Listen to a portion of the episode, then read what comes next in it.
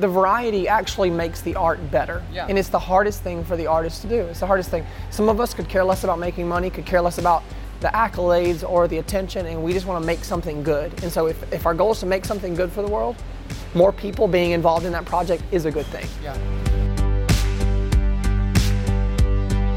This past year, I finally came to the realization that I was a control freak. This had affected every area of my life, creativity, and business. And honestly, I was burnt out and in a place of wanting to give up. I knew that I wanted to grow, and so I began the process of letting go. One of the first steps was hiring an intern, and what you're about to hear is a small excerpt from an interview talking about that experience. We talk about the power in collaboration and how we're truly better together. I don't know what this is going to look like, but I know it doesn't look like everything revolving around Jordan. Nor do I want it to. And that's good. It's a place to be. When your identity, oh Lord, about to preach up in here. when your identity is in what you do, you will never let any of it go. Yeah. If your identity is in everything you do, if you wake up to do your job and that is your life, it's the idea of living to work versus working to live. You know, like if I live for my job and my identity's in it and, and every, the way everybody in my life views me has to do with my job, why would I let it go? And when I have the realization that my life is bigger than my job, no matter if it's my own business or not, then I can say this is no longer mine. I can start to let pieces of it go. When you begin to dismantle it and piece it apart and let it go, it actually becomes more whole. It becomes better. It becomes a more functioning system. Because if you if you say our tendency is I've got to hold on to everything that I have. But if, if me letting go of the emails to you, or me letting go of the contracts to you, or me letting go of the, some of the client communication to you, means that our clients get a better experience. I think the E-Myth, the book E-Myth is incredible. Talks about every business being a system, and he says most businesses are built around the preferences of the business owner and not the client. And you will not scale and you'll not win if it's based around what you want.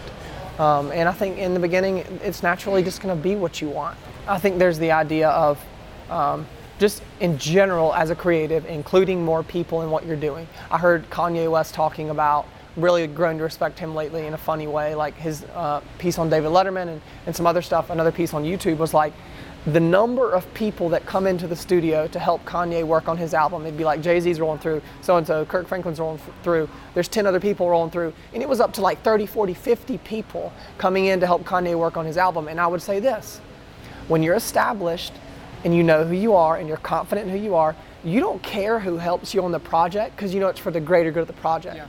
And so, whether 20 people or 50 people came in on the album, it was a dope album. And so, we as younger, starting early on creatives, have a tendency to hold on to everything. The film industry does this well, where they bring a lot of different lighting, audio, video, you know, producers to make this one big thing together.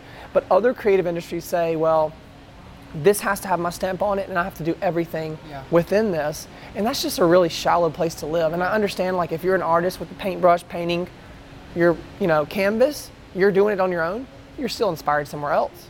You still draw creativity from Yeah. somewhere else, whether it be music or film or art.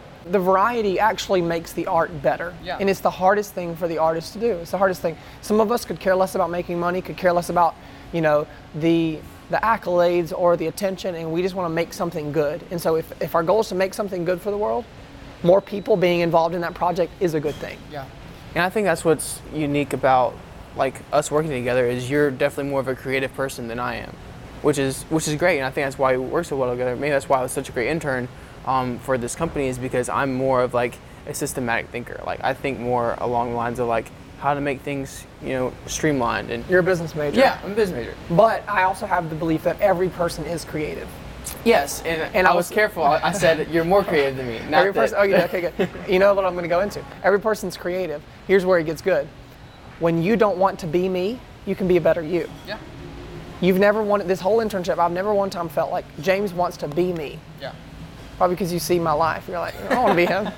but you don't want to be me. And like that's the most. Ref- oh my gosh, that's the most refreshing thing as a business owner. Man, like somebody that just wants to help me and doesn't want to be me. Yeah. Like how much further can we go when you're you and I'm me? Yeah. When you come in and you be you, I get to be more me. So good, man. It's just it's it's a revel- revelation that is like, I told you this the other day. If you'd have told me a year ago that I would want what I want today, I would not only say I don't want it. I would say, I never want that. I never want that. I never want to give up this. I never want to give up that.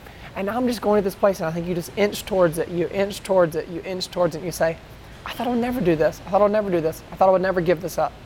And it's an inching towards who you really should become. Yeah. But but allowing yourself to say, oh my gosh, I'm definitely not running towards that, but I'll take a step towards growing a team. I'll take a step towards, in my case, pulling my hands off the camera. You know, um, and it, I want to reiterate this: as a business owner, outsourcing things and giving things up is not a call for you to do less. It's a call for you to do more of what you love. It's a call for you to become a better you and begin to function in the system of your business and life in a better way. Thank you guys so much for listening to today's episode. I hope you're able to take something away from this and apply it to your business or into your life. Also, subscribe below for more business content with business leaders, entrepreneurs, creatives. It's my goal for you guys to be inspired by this content as I'm sitting on this couch also learning uh, from people, and it's helping me grow as an entrepreneur and a creative, and I hope it does the same for you.